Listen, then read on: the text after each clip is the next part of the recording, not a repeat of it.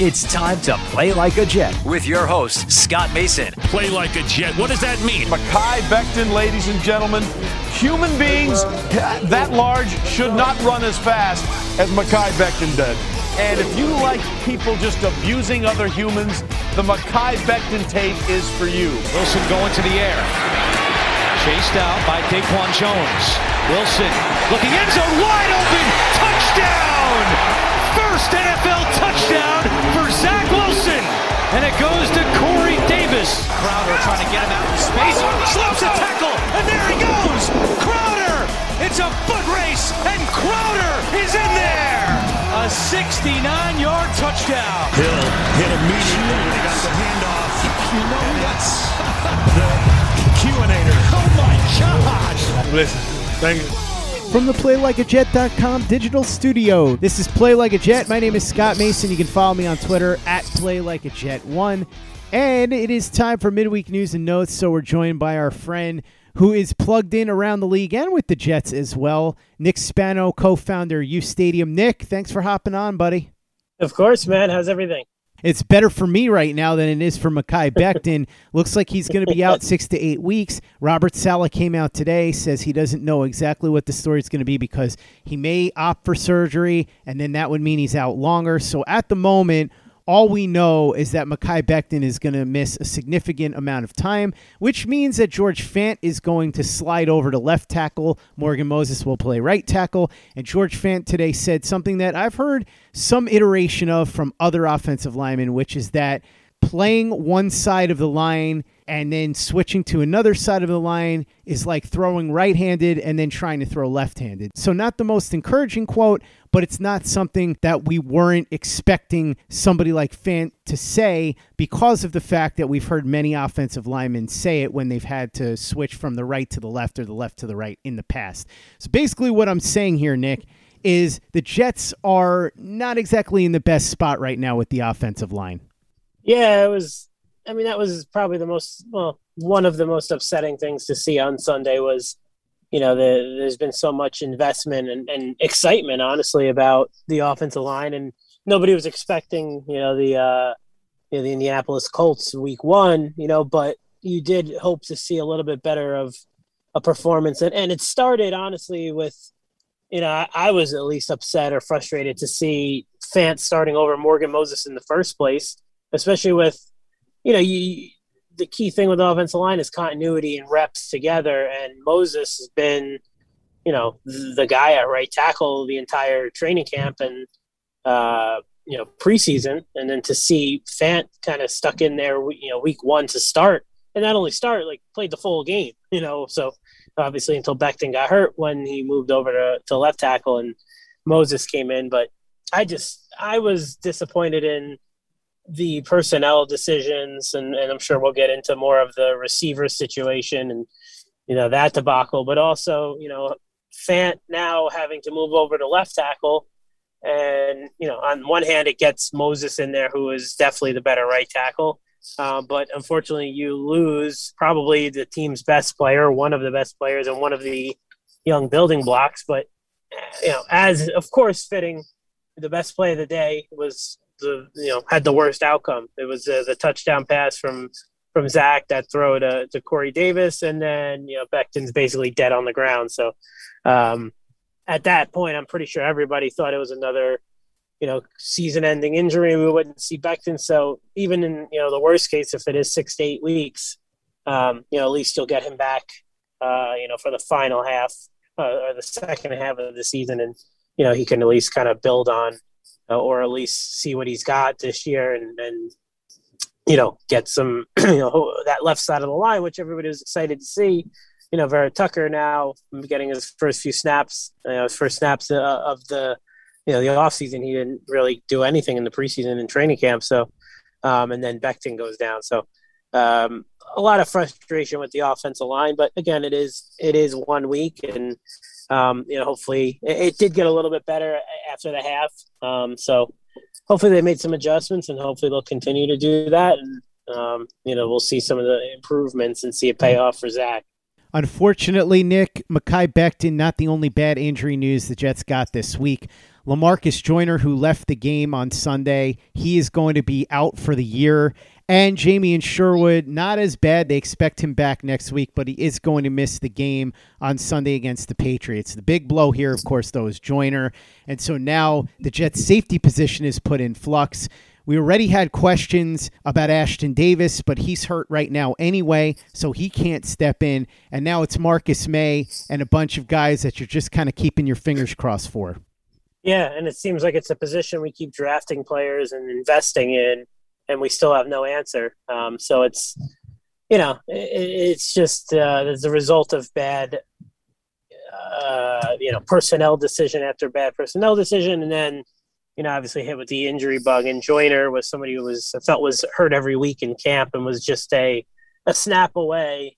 You know, from something like this being ine- inevitable. So I- am not surprised, not to sound like a, a dick or anything, but I'm not surprised to see it happen. And um, now they have to kind of you know patch a few things together until if this Ashtyn Davis dude decides to show up and play, and hopefully he's better than what he put on tape last year because he was pretty pitiful. Um, but who knows? He gets gets in the new system and see what he can do. And you know, again, it's about it's a development year anyway. Um, you know, Joyner is not a part of this thing long term. Um, so getting Davis, if he comes back and when he comes back, the most reps possible is uh, not the worst thing. But for now, it's going to kind of be pretty ugly with uh, you know, some of these guys, you know, Jarrod, Jarrod Wilson or this Redwine dude who played last week. And, um, you know, it's going to be those guys against uh, Tom. Uh, wow, I almost called him Tom Brady against Mac Jones and, and the Patriots this week. So we'll see. Positive news on the injury front, however. Jamison Crowder, who wasn't hurt but was on the COVID list, he's back and Keelan Cole, who was injured for week one, he's back as well. But on the negative side of things, not that it has anything to do with injuries, but we're talking about wide receivers. Still, nobody can figure out what's going on with Denzel Mims. Robert Saleh said that Mims apparently is not a PhD level expert at all three of the wide receiver positions on the field, which leads me to wonder if Jeff Smith is, because Jeff Smith is getting snaps ahead of Denzel Mims. I still don't really understand the rationale here. We know what Mims can do. We've seen his tape. We know that he's talented. We know his measurements. He's a guy that can go up and get the ball. We saw it on Sunday.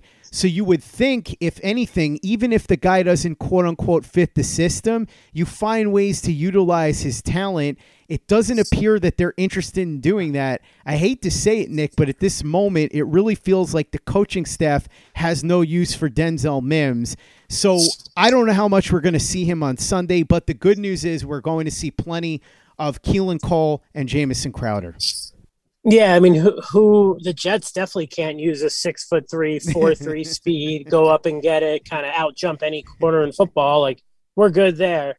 Um, so makes a ton of sense. I'd rather see a, a shitty college quarterback and Braxton Berrios get snaps, and I'm sure they know the entire route tree. I mean, just looks at look at their career resume. So um, an excellent decision in in the waterfall of wonderful decisions by another coaching staff. So I mean, it, it's one way to, you know, really endow yourself with a new fan base is to do something as stupid and let's be honest, egotistical as as Lafleur is doing with this uh, Denzel Mims situation. And, and I don't want to hear the fans who think they're so smart who say, "Oh, you know, why put a guy out there who doesn't know what he's doing or can't pick up the playbook?" Or, "Oh, I think coaches know a little bit more than you do. You're that you're not there every day." Spare me that shit. I can't stand hearing that. And I, and I, you know, was a little fired up about this, um, you know, with Luke and Clay on the uh, play like a Jet Live pot, uh, post game after the game. Um, and it just really, honestly, I was more mad that Denzel Mims got that snap and caught that 40 yard pass than I was happy because it was just a kick in the ass and it was just a tease because we know he's not going to get snaps next week. You get Cole coming back. You get Crowder coming back. If he wasn't getting snaps last week, when is he going to? Is he even going to dress next week? I mean, you have to play Jeff Smith, right? I mean, he's just he's great. Um, so it, it's a really frustrating situation. I'm sure Mims is pissed, and um, you know, but between Crowder coming back, getting Cole now, who you know, he's a nice player, solid depth player. He's he's nothing special, but he's going to see snaps because he can he can play all three positions as as Saleh was saying, and Um, you know, you're going to have Mims, who was a second round pick um, just you know a year ago, and he can't get any snaps in a de- de- de- you know when they say it's a de- developmental year.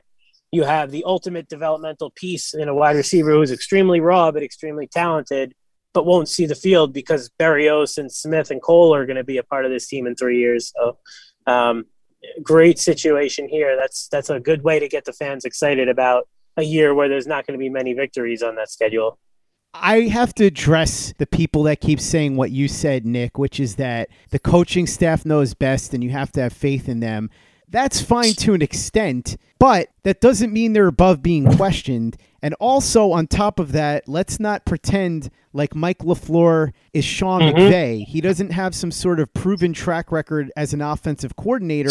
That doesn't mean that I know more about football than him. It doesn't mean that Nick knows more about football than him. But it also means he's not infallible. And it means that you can't just trust everything he says without criticism. He's not above that. On top of that, with Denzel Mims, what I keep coming back to, and I was talking to Luke about this the other day, when Brett Coleman was on Play Like a Jet, I remember we were talking about DK Metcalf. And I said, I don't know about drafting him. He doesn't really know that many routes. He's only capable of running maybe two or three routes. And so Brett Coleman said, So what? And I said, What do you mean? Don't you want a guy with a lot of routes that he can run? He said, Sure, ideally, but how many routes could Calvin Johnson run? Who stopped him? Mm-hmm. Who's going to stop DK Metcalf? And I hadn't really thought about it that way, but he was 100% right. I stopped and said, you know what? You're right. I was still nervous about the injuries, and I think there's reason to still be concerned about that over the long haul with DK Metcalf. But as far as the route tree, if he can dominate running two or three routes, so what? And with Denzel Mims, I would say even if he doesn't know every single route in the playbook or whatever, fine, put him out there, have him run a couple of routes that he does know, and let him be a work in progress and develop him throughout the course of the season. I'm not saying that he has to get out there over Corey Davis, but there's no reason that I need to see Jeff Smith out there when Denzel Mims is sitting on the bench. Yeah, it's absolutely true, and you know, just just because he might not fit LaFleur's system, and and God forbid, because you know, let's say he's the next Bill Walsh um, the best coaches make you know talented players. You fit your system around a player like that. You know, you go away and you, you know the, the you know the most uh, you know the, the most prized possession in this league is talent.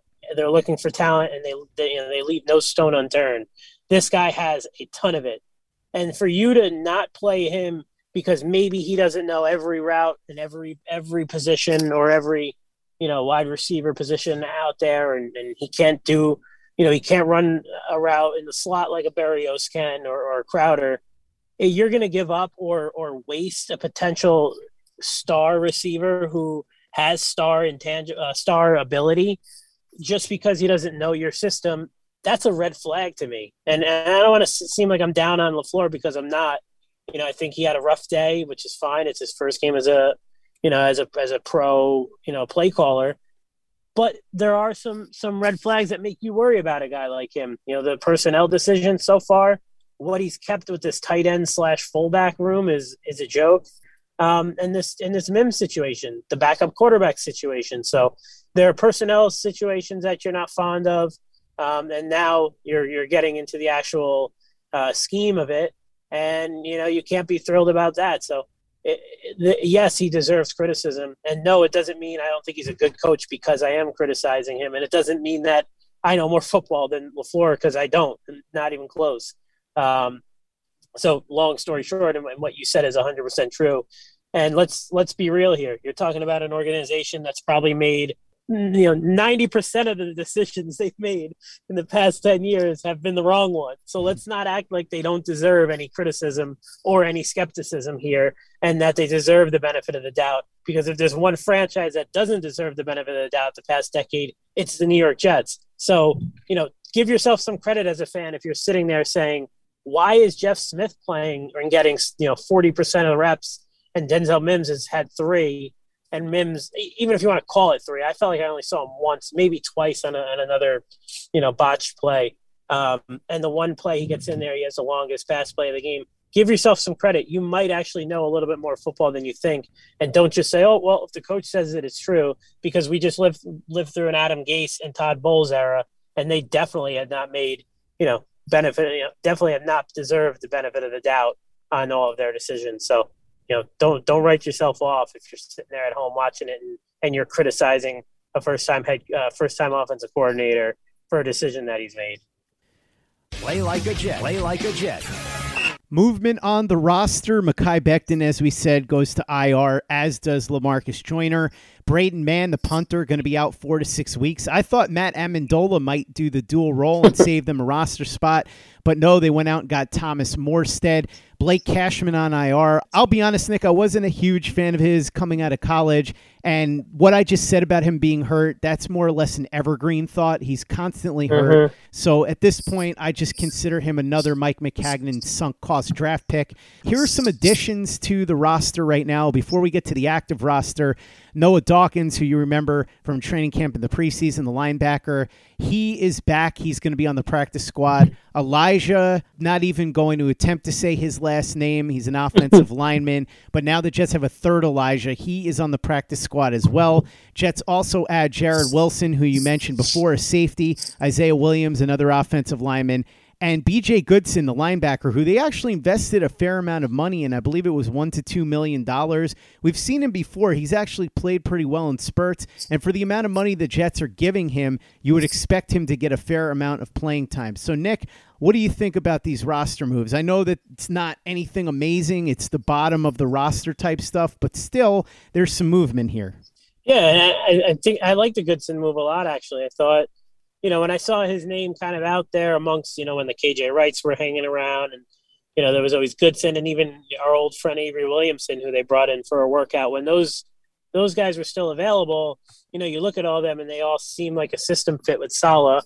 Um, and, and the Jets were running a bunch of, you know, six round picks out there playing um, and undrafted free agents. Those always made sense. So um, it's good to, to see that, you know, while this is a year where they're developing – you can't you can't send out guys who just can't can't play because it affects everything.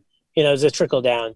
If you want to develop, you know, same thing when when a quarterback gets hurt like last year, or when Darnold misses games, you can't try Luke Falk out there because you can't. Even if you're developing players in a losing season, how are you going to develop anybody with Luke Falk? You know, so eh, you need to have veterans on a team. I know, I know you want to go young and um, that's fine. You know, the, secondary looked pretty solid, you know, albeit last week against Sam Darnold. But, you know, a guy like Goodson's going to come in. He's not going to steal reps from anybody that you're really gung ho about, right? You know, so um, you're going to need bodies. I mean, injuries this year have just seemed like it's been a, you know, a, an epidemic, um, which is crazy. Uh, you know, obviously, I guess with, with the lack of hitting now in camp and, you know the preseason was all out of whack, and last year was a weird season. So um, who knows what the issue is, but there is an issue. Um, and you know, Blake Cashman can they can just get him out of town. We don't need to see him anymore. Um, and we'll see what they have in these two sixth round picks in Hamsah and, and Sherwood. But you needed another guy there, and Good Goodson makes a lot of sense. And um, you know, Morstead's a 12 year vet. He's you know kicked in, a, in in the Super Bowl and uh, won a lot of games in New Orleans. Obviously, he's just a punter, uh, but uh, you know you could do a lot worse than him. So, um, and Matt Amendola was awesome. It was just really cool, and it was mm-hmm. unfortunate that he didn't have a chance to have a scoring opportunity. He did all that kicking, and they were all punts. You know, they went for two twice. Um, so the most excitement he probably had were a few kick or the onside kick. I, I like the Goodson move. I like the the Morstead pickup. Uh, the rest of the moves, I'm sure, probably just some depth. But the way this year, you know, the summer and now the start of the season is going, these guys are probably going to end up getting snaps at some point. Nick, before we run, anything else we missed or any whispers you've been hearing around the team? Um, there was so I'm not sure if it was where it was the Jets. It, it, you know could be because they're always interested, but I do know uh, one guy who has gotten a lot of calls. It, it's the other New York team is their other safety now um, Jabril Peppers has gotten some interest around the league. A lot of teams are calling about him. Um, so that's one name that I've heard teams have called. I'm not sure if the Jets were one of them. Wouldn't surprise me if they were. They were, um, but he's somebody who could get moved. Uh, you know, they're playing their uh, Alabama, the Alabama safety they drafted two years ago, who missed his rookie season, uh, McKinney, and they have Logan Ryan playing back there. So he seems to be a bit out of favor um, with the Giants. So he's somebody who I wouldn't be surprised if he gets moved. And um, spoke with Crowder earlier today and said he's good to go. I think he's technically he's cleared. I think they just have to. There is one more like formality, um, but he'll be practicing tomorrow, so it'll be good to get him out there. He'll, he'll help out a lot, especially in a game like this against New England, where you know Zach's gonna have to get the ball out, and uh, you know Crowder is great at finding you know open spots, and and you know if if you know one thing about Bill Belichick is he takes your number one target away. So Corey Davis, I'm sure, is going to see that blanket all you know all game on Sunday. So Crowder is going to be the one who's going to be relied on, along with Elijah Moore, who had a horrific debut. Um, so those two guys are going to see a lot of time, and I'm sure we'll see the great Braxton Berrios and Jeff Smith out there. So um, and can't forget Keelan Cole. So uh, those guys better be ready to make some plays because you know Belichick is going to be locking down Corey Davis. Nick Spano, co founder uStadium, thanks so much for hopping on and talking about all the midweek news and notes with me. Really appreciate it. If you want to be in the know, if you want to know everything that's going on, including what Nick just talked about, the whispers about Jabril Peppers, there's one thing you need to do if you haven't done it already download the app, right, Nick?